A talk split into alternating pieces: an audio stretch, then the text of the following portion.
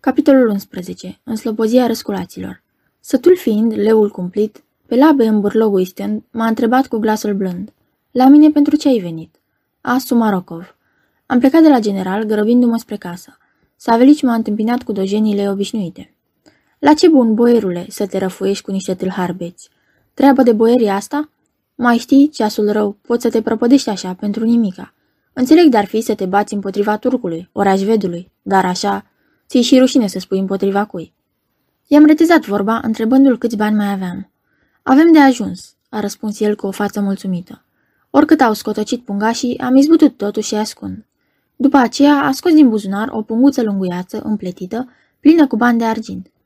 Ei, Savelici, dăm jumătate din ei, restul iații. Mă duc la fortăreața Belogorskaya. Taică, Piotr Andreici, a rostit bunul bătrân cu glasul tremurând. Temete de Dumnezeu, cum ai să pleci la drum în timpurile de azi, când nu mai poți trece pe nicăieri din cauza tâlharilor? Fieți milă măcar de părinții tăi, dacă nu ții milă de tine. Unde te duci? Pentru ce? Mai așteaptă, va veni armată și îi va prinde pe pungași. După aceea te vei putea duce în patru vânturi, dar hotărârea mea era nestrămutată. E prea târziu pentru vorbe. Trebuie să plec, nu se poate să nu plec. Nu fi mâhnit, Savelici, Dumnezeu e milostiv și poate că nu mai vedea. Ia seama, nu te rușina și nu te zgârci. Cumpără tot ce trebuie, oricât de scump ar fi.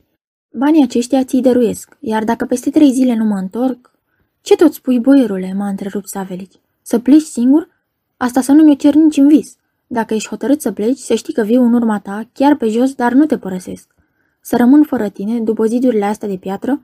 Ce, am înnebunit? Fă ce vrei, boierule, dar fără tine nu rămân. Știam că nu se putea discuta cu el și am dat voie să se pregătească de drum. Peste jumătate de oră am încălecat pe calul meu cel bun, iar Savelici pe o gloabă slabă și șchioapă, pe care un cetățean i-o dăduse de pomană, neavând cu ce-o hrăni. Am ajuns la porțile orașului. Santinelele ne-au dat drumul și am plecat din Orenburg. Se însera. Drumul trecea prin Slobozia Berda, unde se așezase Pugaciov. Drumul mare era truenit, dar pe toată câmpia se vedeau urme proaspete de copite. Mergeam la trap întins. Savelici abia se ținea după mine și striga mereu. Mai încet, boierule, pentru Dumnezeu, mai încet. A furisit asta de gloabă nu se poate ține de diavolul tău lung de picioare. Unde te grăbești? Înțeleg dacă te-ai duce la o petrecere, dar așa, când poți să te pomenești cu o măciucă în cap, Piotr Andreici. Taică, Piotr Andreici, nu te duce la pietre. A, Dumnezeule atotputernic, se propădește copilul boierului. Curând am auzit luminile din Berda. Am ajuns la niște râpe care serveau sloboziei de întărituri naturale. Savelici nu mai isprăvea cu rugămințile lui jalnice.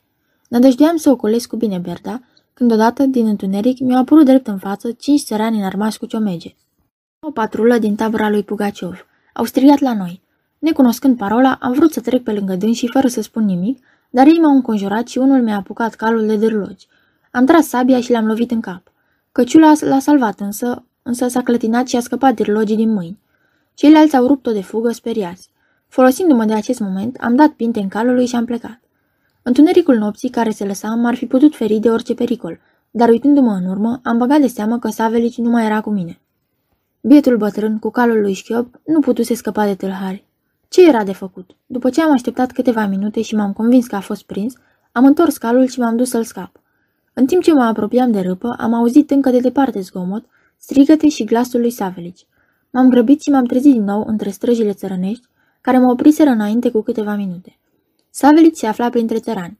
Îl doborâseră de pe cal și se pregăteau să-l lege. Sosirea mea i-a umplut de bucurie.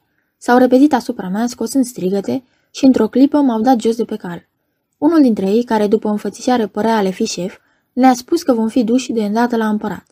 Tătucul nostru, a adăugat el, e liber să poruncească dacă vă spânzurăm chiar acum sau să așteptăm până dimineață. Nu m-am împotrivit deloc. Savilici mi-a urmat exemplul și străjile ne-au dus în triumf. Am trecut prin râpă și am intrat în slăbozie. La toate casele ardeau lumini. Pretutindeni era alarmă și se auzeau strigăte. Am întâlnit multă lume pe ulițe, însă nimeni nu m-a recunoscut prin întuneric că sunt ofițer din Orenburg. Am fost dus într-o casă, la o răscruce, la poartă se aflau două tunuri și câteva bolobace de vin. Iată și palatul, a spus unul dintre țăranii care ne primiseră. Acum avem să raportăm despre voi. Spunând acestea, a intrat în casă. M-am uitat la bătrânul Savelici. Își făcea cruce și se ruga în șoaptă. Am așteptat mult. În sfârșit, țăranul s-a reîntors și mi-a spus. Du-te, tătucul nostru a dat poruncă să intre ofițerul. Am intrat în casă sau în palat, cum îi spuneau țăranii.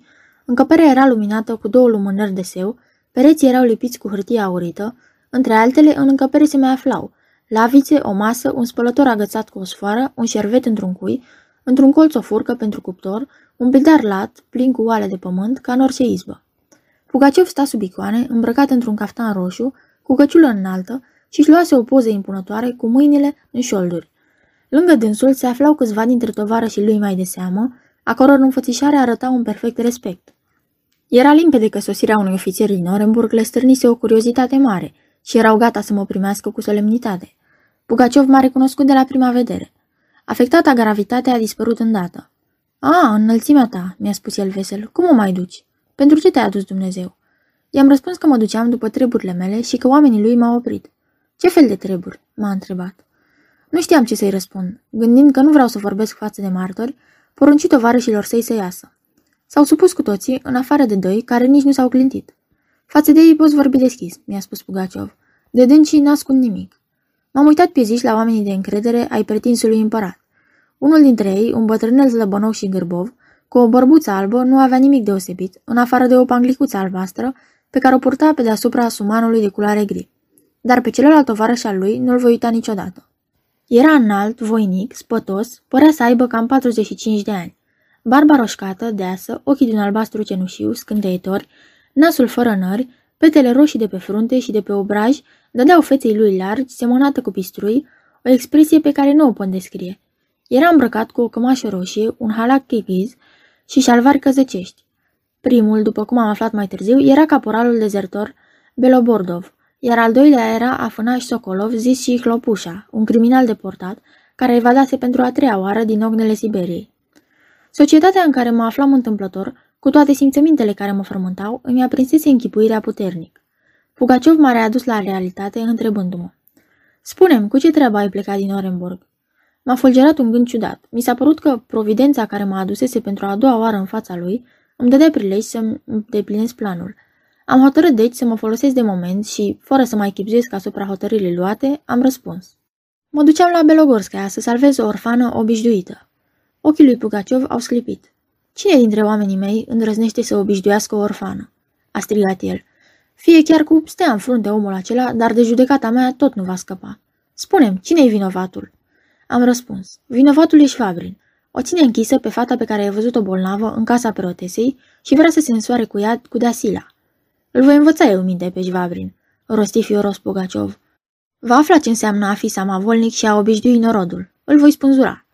Dăm voie să spun un cuvânt, a grăit Clopușa cu gras răgușit. Te-ai pripit să-l faci pe Șvabrin comandantul fortăreței, iar acum te pripești să-l spânzuri. Ai jignit cazacii, punându-le ca șef un nobil, nu speria nobilii, aplicându-le pedepsa capitală la primul denunț. Nu trebuie nici să ai milă de el, nici să le acorzi bunăvoința, a spus bătrânelul cu panglica albastră. Nu-i mare lucru să-l ucizi pe Șvabrin, dar n-ar fi rău să-l cercetezi cum se cuvine pe domnul ofițer? De ce a binevoit să vie aici? Dacă nu te recunoaște de împărat, să nu vină să-și ceară să-i faci dreptate.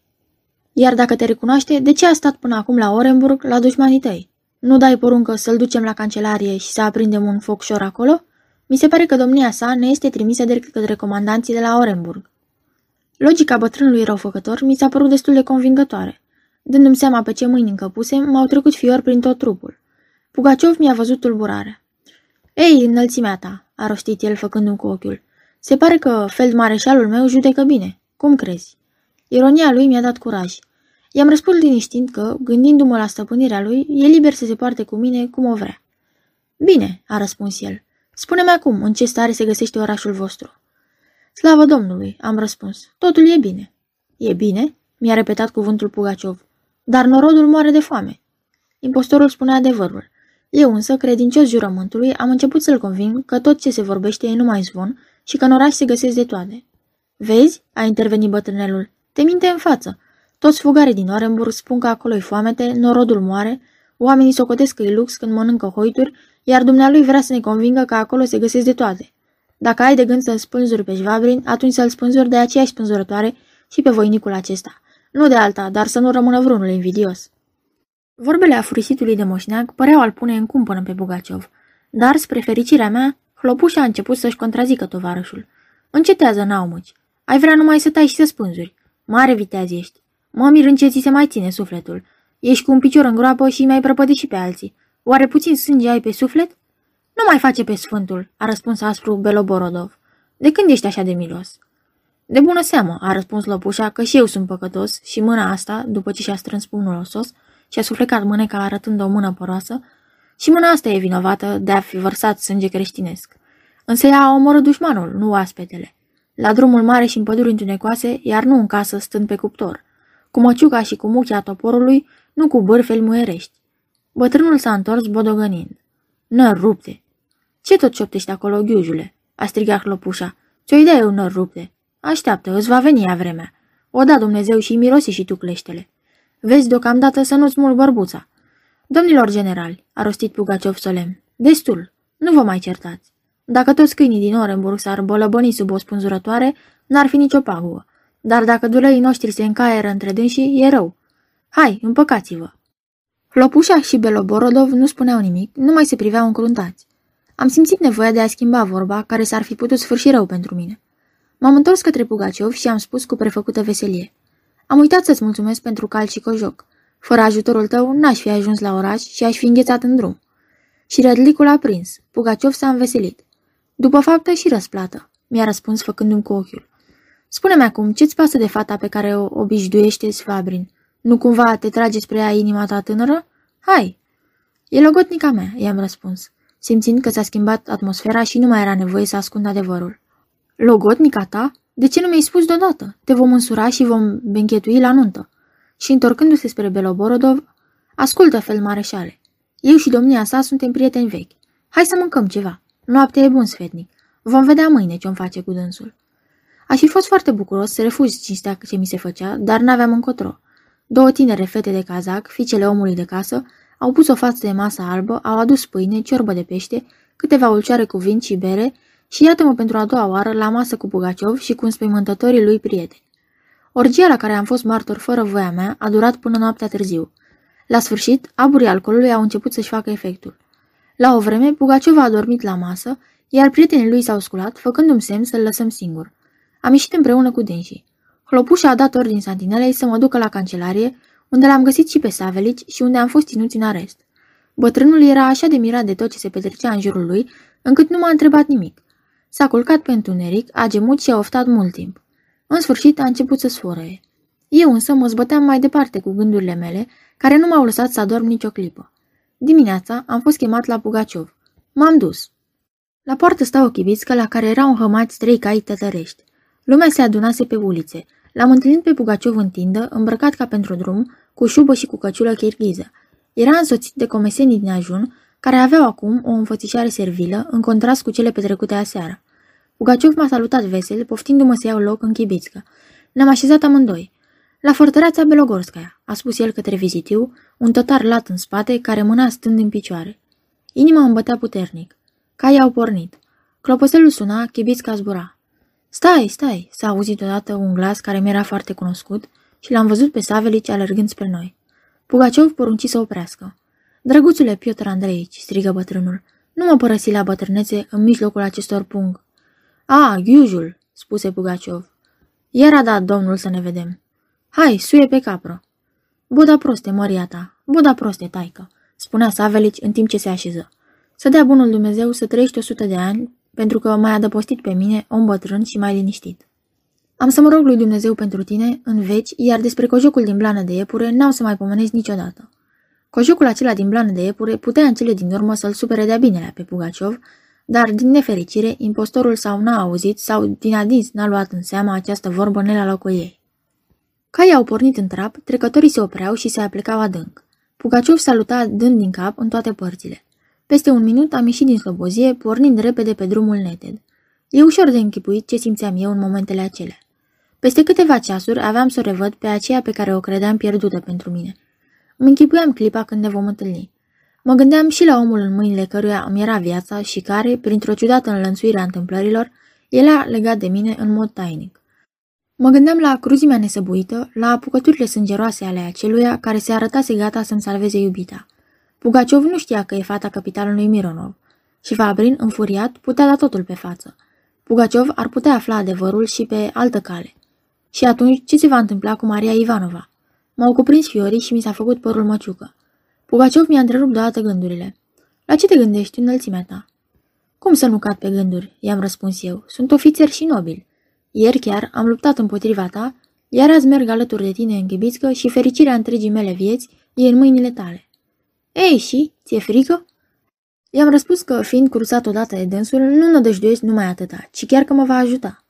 Ai dreptate, zău că ai dreptate, răspunse impostorul. Ai văzut că băieții mei se uită la tine pe zici, iar bătrânul stăruia și azi să mă încredințeze că e spion și că trebuie să fii torturat și chiar spânzurat. Dar eu n-am fost de aceeași părere, continuă el, coborând glasul, să nu-l audă tătarul și savelici. Țin minte paharul tău de rachiu și cojocul de blană de iepure. Vezi, nu sunt atât de sângeros cum credeai tăi despre mine. Mi-am amintit de cucerirea fortăreței Belogorskaya, însă am tăcut, negăsind că e bine să-l contrazic. Ce se vorbește despre mine la Orenburg? M-a întrebat după o scurtă tăcere. Se spune că e greu să ți se vină de hac. N-am ce zice, ai ajuns vestit. Fața impostorului arătă o mare mulțumire de sine. Da, a rostit el vesel, lup strașnic. Se știe la voi la Orenburg despre lupta de la Iuzeva? Acolo au fost omorâți 40 de generali. Au fost luate prizoniere patru oști. Cum crezi, regele Prusiei s-ar putea pune cu mine? Lăudăroșenia banditului mi s-a părut caragioasă.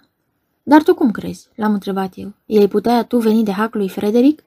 Lui Feodor Feodorovici? De ce nu? Eu îi bat pe generalii voștri și doar ei l-au bătut pe Feodor. Până acum arma mi-a fost norocoasă. Lasă-mi vreme și îi vei vedea cum am să pornesc asupra Moscovei. Ai de gând să pornești asupra Moscovei? Impostorul a căzut deodată pe gânduri și mi-a răspuns cu jumătate de glas. Dumnezeu știe. Ulița mi îngustă, nu mi mâinile slobode. Băieții mei mereu fac pe deștepții, sunt niște hoți. Trebuie să fiu cu multă băgare de seamă, fiindcă, la cea din tâi înfrângere, ei și-ar răscumpăra gâtul cu prețul capului meu. Tocmai, i-am răspuns. N-ar fi mai bine să-i lași din vreme și să-i ceri împărătesei îndurare? Pugaciova surs amar. Nu, e prea târziu să mă pocăiesc. Pentru mine nu mai este îndurare. Voi urma cum am început. Cine știe, poate că izbutesc. Grișca Otrepiev n-a domnitoare la Moscova? Dar știi cum a sfârșit el? L-au zvârlit pe fereastră, l-au spintecat, l-au ars, iar cu cenușa lui au încărcat tunul și au tras. Ascultă, a rostit Pugaciov cu însuflețire sălbatică. Am să spun o poveste pe care am auzit-o în copilărie de la o calmucă bătrână. Odată, un vultur a întrebat pe un corb. Spune-mi, corbule, de ce trăiești tu 300 de ani, iar eu numai 33? De aceea, drăguțule, a răspuns corbul, pentru că tu te hrănești cu sânge viu, iar eu mă hrănesc cu hoituri. S-a gândit vulturul. Hai să încerc și eu să mă hrănesc cu hoituri. Bine, și a zburat vulturul împreună cu corbul. Au văzut un cal mort, s-au coborât și s-au așezat pe el. Corbul ciugulea și îi lăuda bunătatea, iar vulturul a ciupit odată, a ciupit de două ori, după care, bătând din aripi, i-a zis corbului.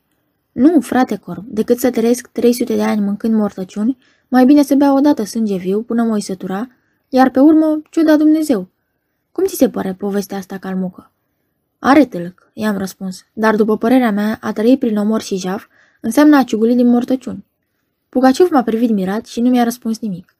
Am tăcut amândoi, adânciți fiecare în gândurile lui. Tătarul a început să cânte un cântec de jale. Savelici, picotind de somn, se legăna pe capră. Chibițca zbura pe drumul lin, neted de iarnă. Pe malul abrupt al iaicului am zărit un sătuc împrejmuit și o clopotniță. După un sfert de ceas, intram în fortăreața Belogorskaya.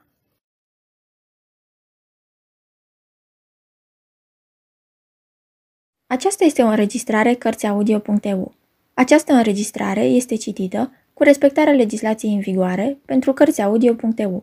Copierea, repostarea, multiplicarea, vânzarea, închirierea și sau difuzarea publică a acestei înregistrări, fără acordul scris al Cărțiaudio.eu, constituie infracțiune și se pedepsește conform legilor în vigoare. Pentru noutăți, vă invit să vizitați site-ul www.cărțiaudio.eu și să ne susțineți cu un like, subscribe și follow pe canalul de YouTube Cărți Audio. Vă rugăm să îi susțineți prin donații pe naratorii voluntari ai acestui canal și site.